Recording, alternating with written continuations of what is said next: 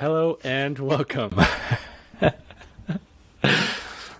to the Saltcast. Uh, just lost Danny there. That's all right. Paul and I got this covered. Um, welcome, Paul. Glad to have you on with me today. Makes, Thanks, Ryan. Glad to be here. I think we've got a pretty good topic uh, to discuss today.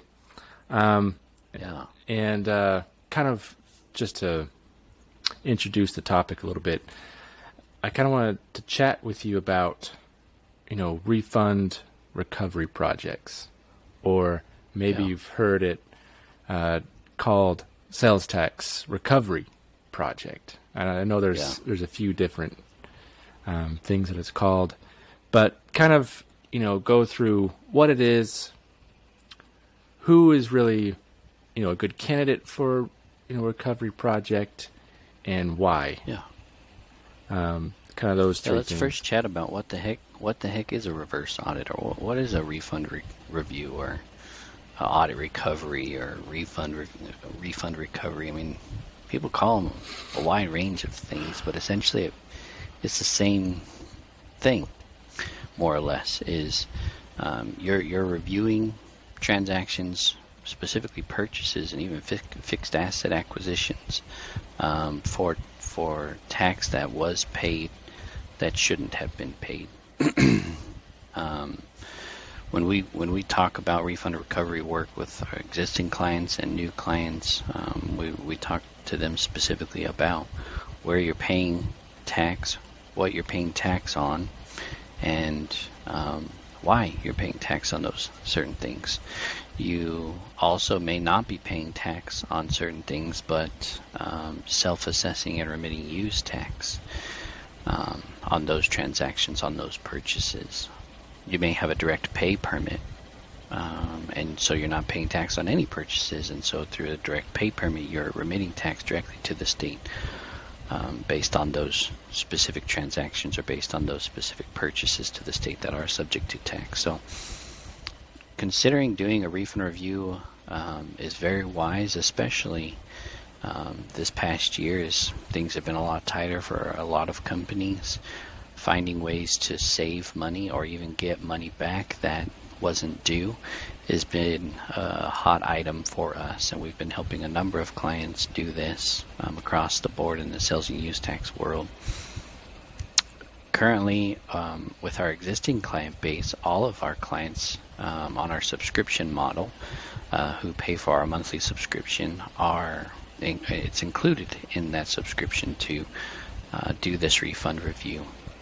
And what we do in that instance is we go through uh, fixed asset acquisitions, like indicated. We go through purchases, literally all your purchases, um, and take a look at what you're purchasing, what you're buying, if tax is due on those items, if tax is not due on those items. And by definition, when you purchase, you know, TPP, you're subject to tax. You got to pay tax on that. And um, when you when you purchase services, tax is not due unless they're specifically enumerated in legislation. So, um, software companies, or even you don't even have to be a software company, but if you're purchasing software and you're using it in a certain manner, uh, you may be subject to an exemption. So there are a lot of exemptions uh, that companies are unaware about, and uh, may be subject to. So just because you're paying tax doesn't mean you have to. And getting a sales tax expert on the line, somebody who uh, knows the legislation or can do some research on the legislation to help provide some comfort and peace of mind in knowing, hey, yeah, I'm paying tax on this and it's right, or no, I I shouldn't be paying tax on this. How do I get it back? Um, is is a is a hot topic yeah. for for certain. So so basically, what it is is you're basically trying to get a refund from the state you paid tax to on things that you shouldn't really have paid tax on. You know, it could be a product, service. Yep. I know that we work a lot with like manufacturers that may be mm-hmm. reselling items, or you know, they're not they're not selling to the final customer. Um, yeah. Or, or maybe it's something that's used in a manufacturing process Right. In most cases, you're you're going to be paying tax to vendors, to companies who you're who are selling you something, whether it be a good or a service, or um, you know, cloud services are, are a big one now as they're um, getting more traction. Uh, software, anything you purchase, more than likely is going to be subject to tax. With there's some exceptions, obviously, and so having an understanding of is there a way that I can avoid having to pay this tax um, is very, very, very wise. And you know, obviously, uh, sales tax can be a margin killer. It's another topic that we talk about quite a bit. And so, um, reviewing what you're paying tax on is wise, very wise. So, when people get on, you know, what's next call, and they're talking about, you know, their sales tax situation, and you bring up, you know, a sales tax recovery project, like, what is their reaction? Mm-hmm. Like, do people are like, what is that? Or maybe they have some idea of what it is. Um, you know, what's what's the reaction that you see most often? Yeah, a lot of people aren't aren't even aware of it. Like, what what what what is that? Like, it's it's a discussion for us because we include it in our agreements, and they, you know, more times than not, say to us, "Hey, I mean, why are you going to uh, charge me for this if you do it? Like, shouldn't you be doing it right the first time? And so people don't understand that it's on the purchase side, on the acquisition side, rather than the sell side to the consumer, to your to your consumer, to the to the client's user. And so it's it's on the on the other end, on the purchase end. And also, some people call it a, a reverse audit because it's during a sales tax audit that's why that it's the most wise to review because it'll help offset your tax liability. And so, generally, when the state comes in and audits you on um, for sales tax on your transactions, they're not going to look at where you pay tax and see and make note of, hey, you shouldn't have paid tax there. I mean, that's not the auditor's responsibility, right. and in fact, they are going to do everything to avoid that because they know that it's going to reduce your audit liability. And so, um, just reviewing um, on the on the front end where you're making those purchases, where you're making those acquisitions, um, you know, you're building a new uh, store or you're building a new office, you know, new construction in some instances exempt from tax, and so it just depends on how it's being utilized. But doing a, a review is super wise. So now I kind of want to cover the who side. Like, are there specific companies yeah. or industries that benefit more or you know, from doing a refund recovery project than others? Yeah. I think that um, in general, anybody who's paying uh, tax ought to, to, ought to review it. Specifically, um, manufacturers um, are are subject to a, an exemption based on how they're per- what they're purchasing and what they're acquiring. Manufacturers and distributors, further distributors, wholesalers, um, you know, making purchases for resale. Uh, labor is an, is another one where people are paying for labor. Labor may not be taxable, um, but a lot of people do pay tax on it, and so reviewing that would be wise. Um, and then another one eh, in the telecom world uh, there's a lot of refunds for telecom telecom companies just based on the exemptions that are available to them.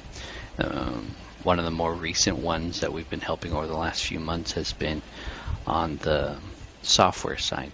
You know, people will acquire and purchase software, and based on where the software is being utilized and how it's being utilized, there are exemptions in certain states where it does make sense um, to request a refund and not pay tax on those software purchases. Yeah, that's interesting. You know, I think of the the people that are in charge of these, you know, the tax collection within these companies. Is it? I mean, it, it seems like it would be kind of complicated to keep up because each state has their own set of oh, legislation, yeah.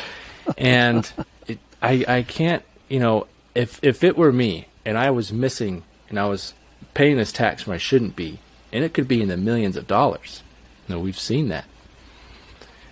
That's a that's a big sure. deal, and I would kind of yeah. be scared to know what my boss would say if he found out.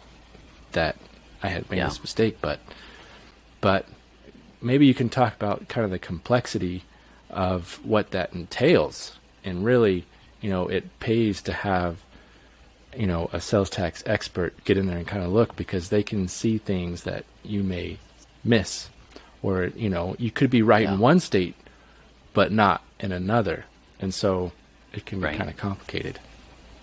I think it's a big concern. I mean, we work with, you know, obviously controllers, VPs of tax, uh, tax managers who that's their responsibility, right, is to ensure that they're compliant from a sales tax perspective. And so I think people fear for their own jobs knowing that, hey, we're going to come in and look for errors that you're making and determining, yeah, I should be paying tax on that, but really you shouldn't.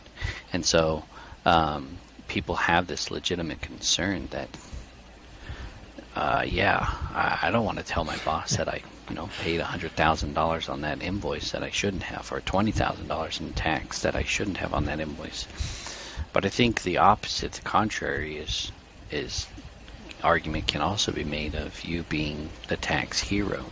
Hey, we've been doing it this way for so long. Um, you know, I've got this uh, group available who can come in and review it and identify areas where we can make improvements or we can save money.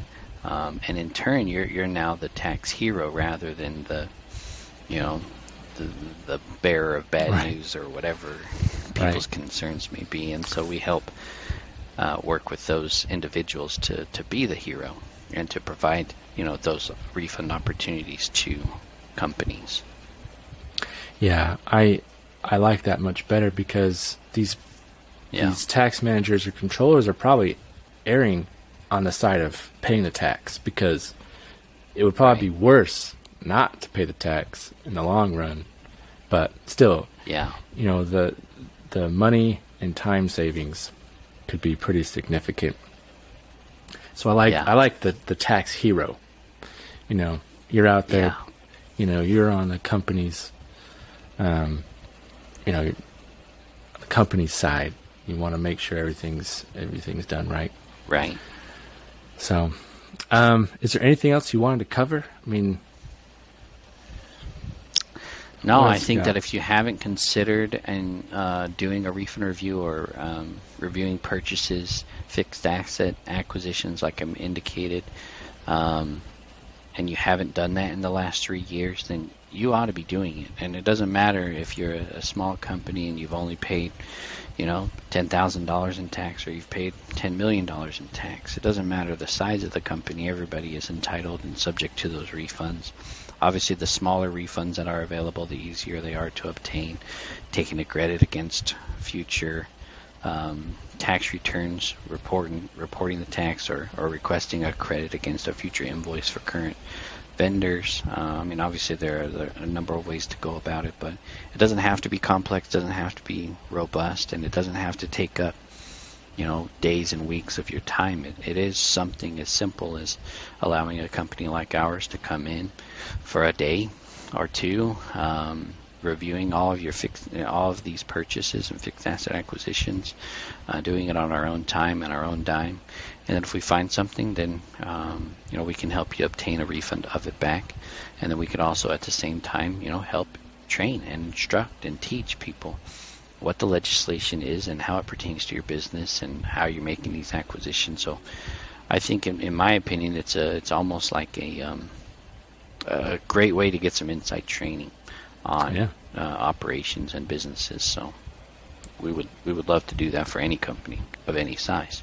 Again, with the whole mindset of, I mean, that's what we do. We're the sales tax people, and we love to provide peace of mind. So, I mean, we, we did a refund review for a company out in Washington, and the gals um, who were handling the accounts payable were doing it for 25 and 32 years. Never had had a refund review done. So we came in, did a refund review for them. We looked at those purchases and you know the GL and and everything. And um, at the end of the day, we only found like two or three specific instances where they were paying tax. It was very minor, and um, they were doing a phenomenal job. And so we congratulated them we we talked highly of them. We talked highly of them to their um, direct reports and to the president of the company, and made some minor recommendations. Again, small recommendations, and then we went went on our merry way. Um, and so uh, that offered them a lot of peace of mind and comfort in knowing that what they're doing is fantastic, and we were happy to do it. Um, and so again, you're looking for the peace of mind, you're looking for the comfort, looking for just you know another set of eyes. Um, you know, don't hesitate to reach out and to to chat with us about it. Yeah, no, I, I like that example, Paul. So you know, if you are, you know, just concerned about, you know, what you're doing is correct. If you're making a lot of purchases, if you're paying a lot of tax, um, or you're going, or you're under sales tax audit, it's always, you know, smart to come chat with us. And you can find, you know, the link to our What's Next call, which is really a consultative discovery call, Jason likes to call it. And we can Yeah. discuss you know, next steps and, and what, you know, what's going to happen. And it can only help you. So uh, click that link, schedule your time, and uh, we'll be happy to talk to you. All right. Well, thanks, Paul, for being on with me today. Uh, great stuff. And Of course. we'll see you on another one. Yeah, that's awesome. Chat with you guys later.